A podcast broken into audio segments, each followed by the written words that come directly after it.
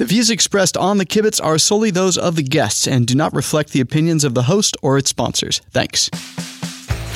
Just a couple of quick announcements. Uh, if you live in the Los Angeles area, we'll be doing a live Kibitz show from where else? The Kibitz Room at Canter's Deli.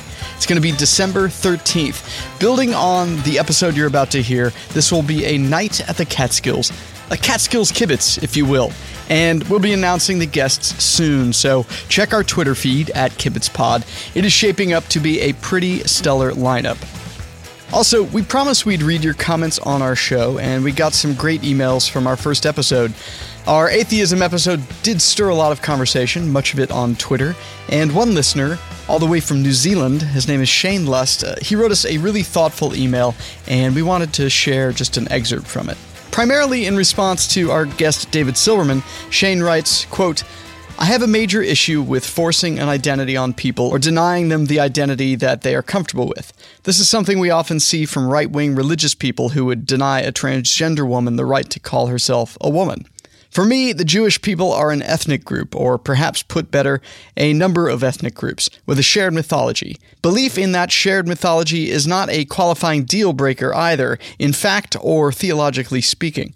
Would an Australian Aborigine be denied his or her cultural membership because he or she didn't believe in the dream time? I've been told twice in the last three months that I'm not a Jew. Once by a shrimp eating Jew because I eat bacon, and once by David Silverman because I don't believe in God. I guess it's easier to make up your own narrow definition of something and then reject all that doesn't fit within that. Jewish identity is far more complicated and nebulous.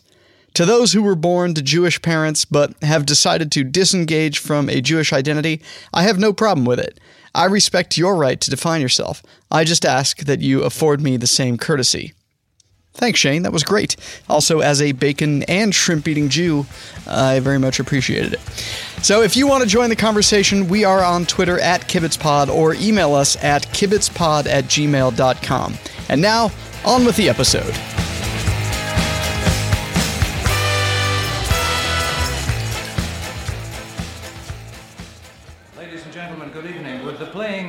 Their theme, the Grossinger Hotel takes great pride in presenting Tito Puente and his world famous orchestra.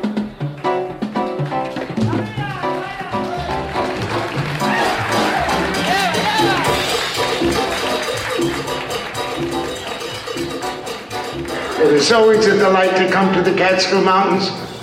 I love driving up here, but not in the summertime. Because in the summer there's an anti-Semite who works for the highway department. He lives in Goshen, New York. Every year on June 30th, he pulls out 300 orange rubber cones. They squeeze the Jews into one lane. They do nothing to the highway. Labor Day, they take the cones away. The Catskills, the Borscht Belt, the Jewish Alps. If you go, take my wife, please. The Catskills is an area in upstate New York that, for much of the 20th century, was the epicenter of Jewish family vacation life. I've always been fascinated by the Catskills as a quintessential slice of Jewish American life that I unfortunately never got to visit. The list of comedians who performed or got their start in the Catskills is mind boggling. Boggling. Milton Berle, Jack Benny, Danny Kaye. Dan, are these names ringing a bell? Red Buttons. I have no idea. who Mel Brooks. Okay, I know who he is. Billy Crystal, Rodney Dangerfield, Don Rickles, and Joan Rivers, my heart of hearts. Yep. At the top of the episode, we heard Freddie Roman, known as the king of the one liners, who's now the dean of the New York Friars Club. We'll hear more from him later. Oh, we will. Uh, but what were Jews doing vacationing in the countryside of upstate New York? And why do they need so much entertaining while on vacation? How and why did one hotel get basketball player Wilt Chamberlain to be a bellhop? Who was trying to put baby in the corner? And why? And why did it all come crashing down? Ugh. I know, so sad. Hi, I'm Dan Crane. And I'm Jessica Chaffin, and you're listening to The Kibitz, the podcast about Jewish ideas and culture. So get ready for a little song A little dance. and a little seltzer down, down your pants. as we head upstate to the Catskills on this episode of The. Kibitz.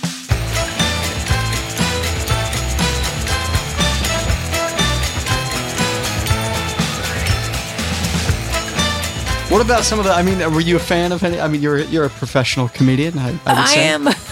I'm just barely a professional and just barely a comedian. But I am. When I have to say, when I look at that, I think also Madeline Kahn played a little bit in the Catskills. Oh, yeah, probably, yeah. Um, I'd like to hope that she did. She's one of my all-time faves. Love Madeline But I look at that list and I think, oh, to be a guest at Grossinger's, it would have been pretty great. I mean, to yeah. see these guys on that stage every night, the, those are the cornerstones of of probably modern comedy, but modern Jewish comedy certainly. Absolutely. They, I mean, just- they established the rhythms and the jokes. yeah. We're just retelling them now. I know. Yeah. What about you? Have you did you ever go to a Jewish retreat? No. Uh, You I? grew up in NorCal? No, I grew up in Denver. Oh I know. my God. Were you the, only one? Uh, it was, you know, I- there was like ten Jews. Yeah. Damn, that explains a lot. Does it? Yeah. What does it explain? Just what's missing. yeah. exactly. You're like a steak that was only only salted and not peppered. Oh, that's so sad. No, you're getting plenty of pepper now. now I'm getting now Yeah, spice yeah. in my life. Yeah. Yeah. You know, I think now if you just drive around the Catskills, you can see this sort of these decrepit old hotels. And there's uh, a photo book that just came out. yeah, too, and so that's we, we've got Yeah. uh, the the woman who made that. She's on the show, so she's coming up. Let's let's introduce them all right Yeah. now. Why don't Uh, we just do the show without doing it? Okay. Which is what we just did. All right. Okay. Great. So, all right. Let's hear from uh, Ian Rosenberg and Caroline Laskow, who they made this great documentary called "Welcome to Kutsher's," and some of the audio that you're going to hear on this episode is actually borrowed from their documentary. we so I- have permission. we got permission. Yeah. I highly recommend checking it out.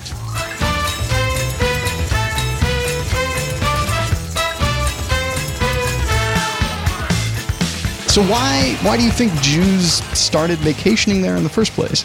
Ian, you want to take that? Sure. Um, we have, we know the answer. there is an answer to this. Um, well, Please it, it started out um, with uh, a wealthy Jewish philanthropist, Baron de Hirsch, and he wanted to um, help uh, Jewish Americans and help decrease anti-Semitism and, and to provide a financial leg up for um, poor immigrant Jews. And one way he thought that could happen was to um, fund basically land grants um, to Jewish Americans uh, in the Catskills to make them true Americans by having them be farmers. Um, and perhaps it's part of the Jewish joke that the land that they got is really horrible for farming.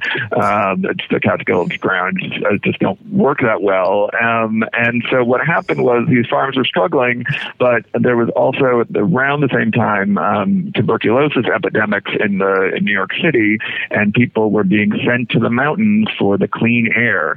And so people would go up to these farms because their aunt worked there, or you know they had a relative, a distant uh, cousin or a friend, and so these farms started have taking in boarders. And at first, the only entertainment, as one of the um, uh, staff uh, members, uh, Larry Strickler says, was uh, the only entertainment was watching them milk the cow.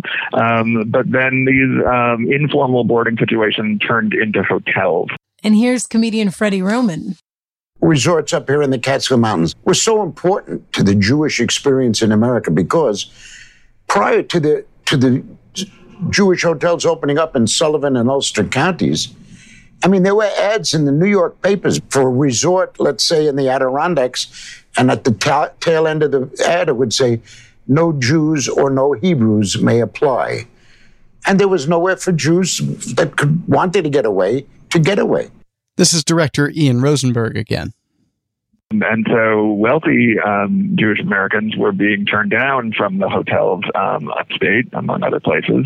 And so you have both, um, because they weren't welcome anywhere else, and because this was an opportunity to both be American, um, but yet still be with your own people um, and, and have those customs. As Mrs. Kutsher, uh, Mrs. Helen Kutsher uh, used to say, most of our guests aren't kosher, but they like to know that we run a kosher hotel. Right. And so um, it was not a rel- it was from its very beginning it was not a religious center it was a community experience My name is Marisa Scheinfeld. I'm a photographer and an author. Marisa made a beautiful book of essays and photographs of what the Catskills resorts look like today. It's called The Borscht Belt, revisiting the remains of America's Jewish vacation land. She grew up in the Catskills and explains how Jews ended up vacationing there. So around the 1920s, um, many farms and small little boarding houses and hotels that already existed up there because it had this access to the city that lots of writers and fishermen and artists were already going to. Um, it became known um, as this Jewish destination. And by the 1950s, there were over 500 hotels and 50,000 bungalow colonies.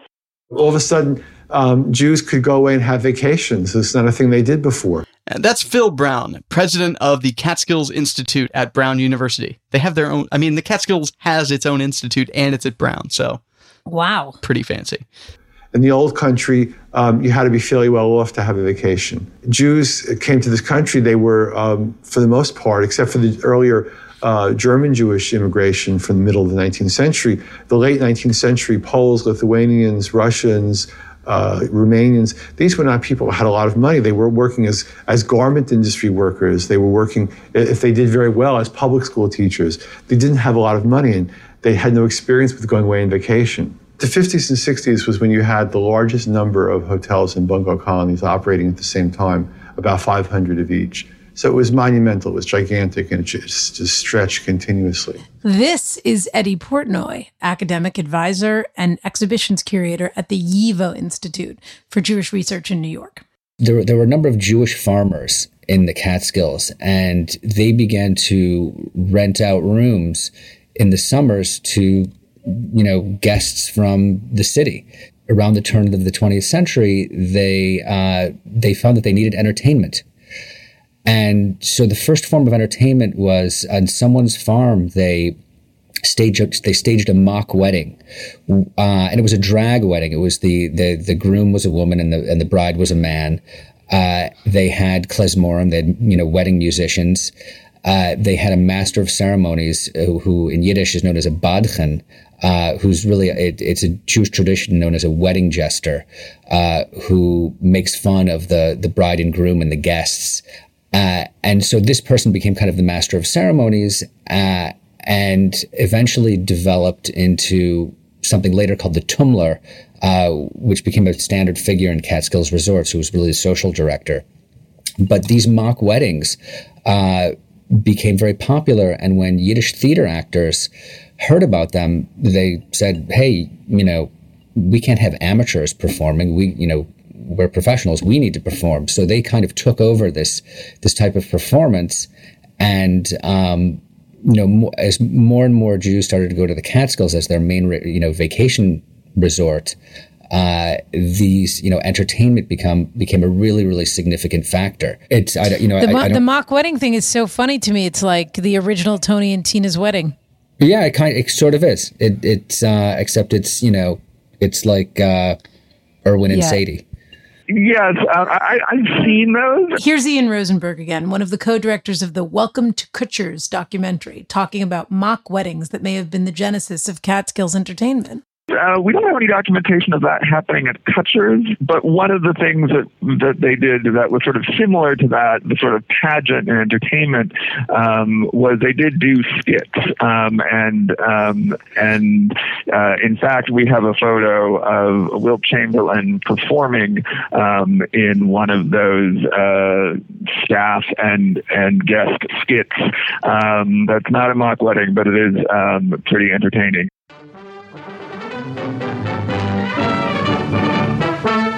Your sports commentator drove up to New York's Catskill Mountains to look in on tall timber, basketball timber, in the person of Wilton Chamberlain. He works as a bellhop, this seven foot one inch, 17 year old giant. So, yeah, Wilt Chamberlain, one of the great basketball players in NBA history, was a bellhop at Kutsher's. Unbelievable. Here's director Caroline Laskow again each of those resorts was trying to make a name for themselves to distinguish themselves. You know, the Concord versus Grossinger's versus Kutsher versus the Nevele. They all wanted to have their thing, you know, and for Milton, he wanted to have a great um, recreational sports program. And so part of that was he got Red Auerbach to be the athletic director in the summers. And, um, and because of that, you know, he was very hooked into the rising young basketball stars. And so Wilt was someone who came onto his radar, and Milton and Helen would bring in these great athletes, and they would be on the staff and work at Kutsher's. And then they would, you know, on Wednesday night have these informal but very competitive pickup basketball games. It was all part of the entertainment, but the most popular form of entertainment in the Catskills was stand-up comedy. Of course. The, the comedy aspect is interesting because it's um, it's so central to the Catskills. Mel Brooks said that his first job as a comedian was as pool comic, uh, and you know it, it's it, what he did was he he put on an overcoat and carried two briefcases, walked into the pool of uh, you know Kutsher's or Grossinger's or wherever he was. He walked into the pool area screaming, "I can't take it anymore! My business has gone belly up! I can't take it! I can't take it!" He'd walk up up up the diving board and jump off the diving board into the pool with all you know with his briefcases and overcoat on. Um, did he ever did he ever say the joke? This place is a real dive. Oh, sorry. Dan's feeling self conscious about his jokes now because he has a, he has a, a comedian as I know, a co-host. I've got a professional. but I hope he never stops telling them. Okay. Yeah, I mean, but you you know you have to wonder about a people that require something called a pool comic. You know, th- that's like I that- have to wonder why I don't spend more time with people like that. It's true. How, It's true. How great is that? I mean, No, think, it's amazing. Think It's- it's about fleeing the city to get a little fresh air with your children, and everywhere you go, something fantastic could happen. So, Right. like, you're at the pool, and then a basically a jester comes out of nowhere. It's, I mean, it's almost as good as somebody spritzing you or bringing you like a mini smoothie. like what if uh, you know and then a comedian comes out of out of the works uh, you know the woodwork rather and here comes a fresh joke for you right, and it's, we gave, we uh, paid our money we want to be entertained you're getting your money's worth Right, and uh, and and, you know all of the you know uh, you know virtually every comedian of you know the 40s, 50s, and 60s worked the Catskills. Um, you know anyone you could name, uh, you know Mel Brooks, um, Buddy Hackett, uh, Alan King. Actually, a lot of these people went on to become you know really important figures in show business. So, for instance, um, Don Hartman. Uh, who was a social director? He was the Tummler at Grossinger's. He was he became the president of Paramount Pictures. Uh, Dore Schary, uh, who was also Grossinger's, uh, he became the head, head of uh, Metro Goldwyn Mayer. Um, you know, this was sort of like, you know, this sort of petri dish of of entertainment and comedy uh, that uh, really sort of has no equal. It's just one of the ways in which Jews got to control show business. Well, you know, this was sort of their own little their own little universe. Um, Yeah. You know, you you sometimes hear you know old comedians say that that the Catskills was sort of like college for comedy. you know the the rise uh, or the creation of, what we know as American stand-up comedy, but really um, Jewish American stand-up comedy, all started happening in the Catskills because that was one of the premier uh, training grounds for um, for the sort of entertainment on the coast. Uh, when we premiered at the New York New York Jewish Film Festival. Um, we didn't know it, but uh, uh, George, Jerry Stiller was in the audience, Oh, wow. and he got up afterwards, and he was like in tears because he said when he and his wife. Anne Meara were starting out, they were considered this mixed couple, and they couldn't get booked at any of the Catskills resorts because she was Catholic, which was, you know, this foundational part of their act but Kutshers always hired them, you know, and it was like such a meaningful thing. It really was like gave them their start. And when at a time when their marriage was considered really controversial. This is photographer Marisa Scheinfeld again. You know, one one performer is in New York and they hear about what's going on in the Catskills, and you drive an hour and a half and you're there, and there's you know hundreds of people for you to entertain and a job to be had. You know, I've heard crazy stories. I I was once told a story. It's one of my favorites. Um, this guy that I met at a book talk told me that him and his friends were on a way to the Raleigh, which is actually still open. It's an entirely orthodox, like frum hotel, if you will. But they were on their way to the Raleigh, and they had heard the opener act had canceled.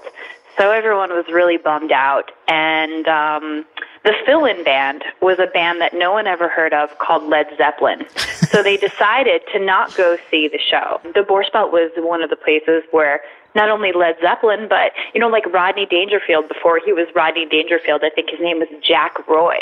Uh, his birth name was actually Jacob Cohen, but his first stand up pseudonym was indeed Jack Roy. You know, got laughed off stage and quit comedy for a decade and started selling um, uh, uh, aluminum siding for for buildings or houses. I don't even know. And you know, there's so many stories of people honing their their chops there and and saying their worst jokes and being the opening act. And it's amazing how many of those people like graduated to television and, and to Hollywood. And that's where the Borscht Belt really became um, prominent in the American kind of popular culture consciousness. Lots of changes, though, Max. Lots of changes. It's not the changes so much this time, Tito. It's, it's that it all seems to be ending. You think kids want to come with their parents to take foxtrot lessons? Trips to Europe, that's what the kids want. 22 countries in three days. Feels like it's all slipping away. You might recognize that bit of slightly on the nose dialogue from Dirty Dancing, the best movie ever made about the Catskills, Jews, class, abortion, and Patrick Swayze's biceps. And yes, dancing. The Catskills Institute's website lists 1,172 hotels and 849 bungalow colonies, many of which were owned and frequented by Jews, especially Ashkenazi immigrants and their children and grandchildren. By the 1950s, approximately a half million people were visiting each summer. By the late 60s, things began to change. Jews, in many ways, were the victims of their own success in the Catskills. Here's Eddy Portnoy. Beginning in the, let's say, the mid 60s, uh, early mid 60s, the Catskills began to began to die out as a as a destination as Jews began, you know, to go to Miami. They went out west. Um, they just began to go different places. The hotel. What's interesting is the hotels themselves, um, you know, which started, which all started out as farms and little, you know, and little houses, developed into huge resorts. So places like Kutsher's and Grossinger's, um, you know, had you know huge pools and tennis courts and golf courses, and and they became really, you know, significant resorts. Um, and eventually they were abandoned. And there was recently um, a photo exhibit of these kind of um, of these resorts. Uh, you know, these abandoned resorts with you know moss growing all over them, and you know having fallen apart. The photo exhibit Eddy's talking about came from Marisa Scheinfeld's book, The Borscht Belt, revisiting the remains of America's Jewish vacation land. The photos are beautiful and haunting, and you should definitely check out the book. Great Hanukkah present, am I right? Absolutely. Absolutely. Yeah. Here, here's Marisa.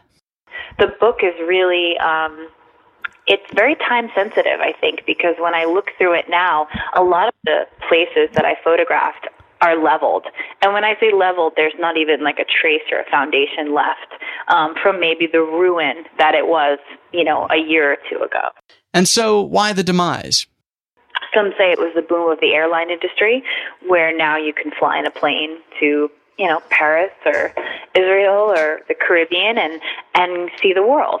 Others like to say it was the cruise industry, um, which also kind of boomed in the 1970s when the Borscht Belt was on its decline, where you can see you know five countries in four days.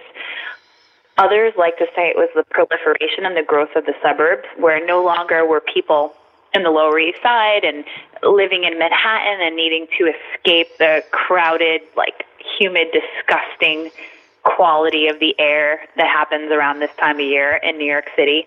Um, and um, they were now in the suburbs where they had lawns and, and space and they didn't need to go up to the Catskills. Some people say it was the changing role of women you know, mostly the story was was that women um, were kind of seated up in the Catskills, waiting all summer for their husbands to come up on the weekend. And in the 1960s, there was a sort of women's lib, civil rights, sexual revolution. There was a lot of things going on, and the world really started to tilt and shift in ways that it hadn't previously. And I think the Catskills also really, you know, didn't compete with the changing times. They had the st- the same shtick, if you will. The um, amenities really stayed the same. You know, if you look at my book, the are, they're largely architectural photographs, and the style is very mid-century. So I think it got old and it fell out of vogue. There was also in 1965 the Anti-Discrimination Act that President Johnson signed, and I think that also um, segued into Jews being able to, you know, go where they wanted to go.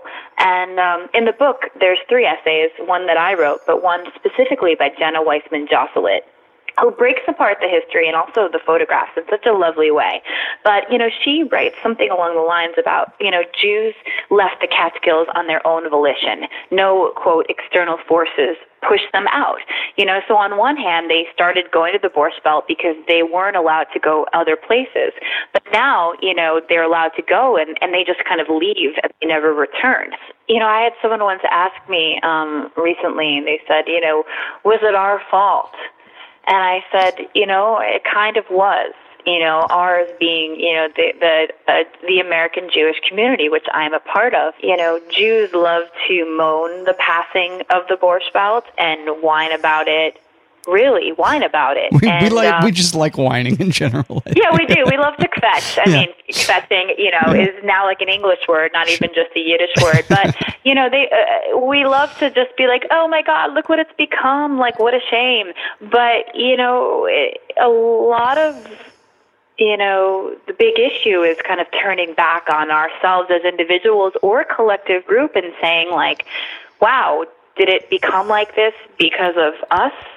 You know, and um, in some ways, in many ways, I think I think it's it's a harsh truth. I don't know if it's necessarily tragic This is Caroline Laskow again, one of the directors of Welcome to Kutsher's.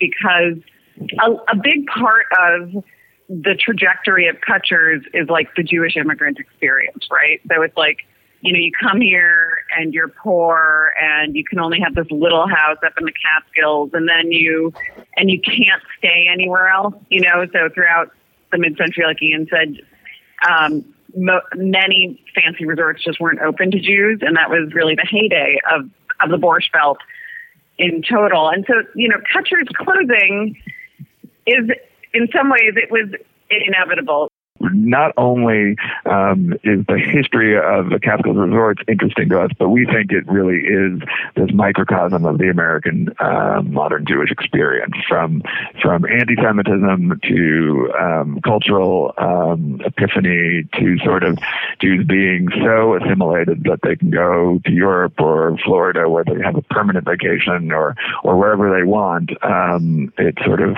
outgrew um, its very necessary uses. 89 year old man marries an 87 year old woman. On their wedding night, she calls down and says, Sam, would you like to come upstairs and make love? He said, Sylvia, I can't do both.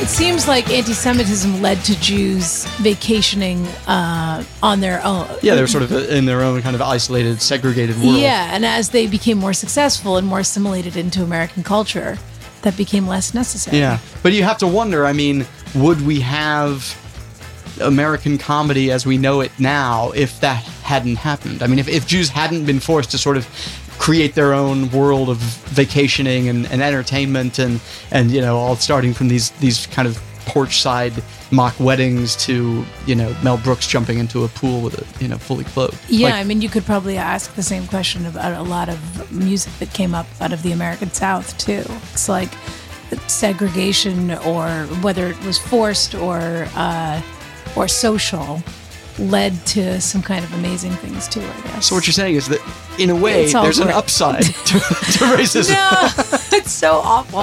No, I'm just saying that when you, you know, when you're stuck in a concentrated situation, that sometimes there's some great things that come from that. Exactly. I do think, though, um, it makes me a little sad to think that um, society has become that fractured. Because by the time, you know, we're talking about sort of middle class Jews going to, or low, lower middle and middle class Jews going to these kinds of places.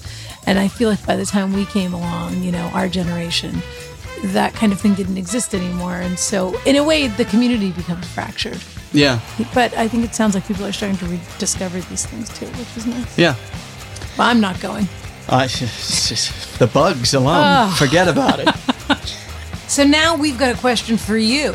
Did you spend time in the Catskills? Did you see any amazing comedians? Or perhaps Wilt Chamberlain playing hoops? Or maybe you saw Led Zeppelin play the Catskills, and if so, I need to know about it. They did. yeah, that's it's in this episode. wow, I should listen. Led Zeppelin played the Catskills. Um, Although I, you know, I googled that and I didn't find much. who said so? it's one of our guests. I can't remember. These people. I know. Where do we get them? Uh, we'd love to hear your stories of your time in the Catskills. So email us at kibitzpod, K I B I T Z. P O D, at gmail.com, and we'll read your story on a future episode. Are we really going to read all these stories? What do you mean? On Oh, are we going to read them? Not all of them. We'll read the good ones. Okay. Yeah, send us a good story. Send us a good story. To kibitzpod at gmail.com. No one wants to hear your boring stories. No, nobody. All right. We hope you enjoyed this episode of The Kibitz. Thanks to our guests Eddy Portnoy, Ian Rosenberg, and Caroline Laskow. And thanks to them for giving us permission to use clips from their great documentary, Welcome to Kutsher's. It's available on Amazon, iTunes, and on their website, kutshersdoc.com. K U T S H E R S D O C.com. Also, thanks to Marisa Scheinfeld. Her book, The Borscht Belt Revisiting the Remains of America's Jewish Vacation Land, is available where books are sold and at her website, borschtbeltrevisited.com. For more about all of these guests and links to their stuff, please check out our website at kibitzpod.com. If you like the episode, please review us on iTunes. Tell your friends. If you put it up on social media, no one's going to complain. No, I will definitely not complain. I will. We might even I, say, we huh, might even say thanks. awfully nice of you. Yeah, very kind. Uh, this episode was produced and edited by me, Dan Crane. Special thanks to my co host, Jessica Chaffin, as well as Adam Sachs, Sarah DeLeo, David Jargowski, Francine Hermelin, and Reboot. Our music is courtesy of Ray and Remora, and our main theme is courtesy of on Plu. And as my great grandmother used to say, That's the way it is in a small town with a large population. Thanks for listening to The Kibitz. If you like this episode and want to keep hearing more from the Kibitz, please consider making a charitable, tax-deductible donation to Reboot, the Jewish nonprofit organization behind the Kibitz, at rally.org slash reboot. That's rally.org slash reboot. Thanks.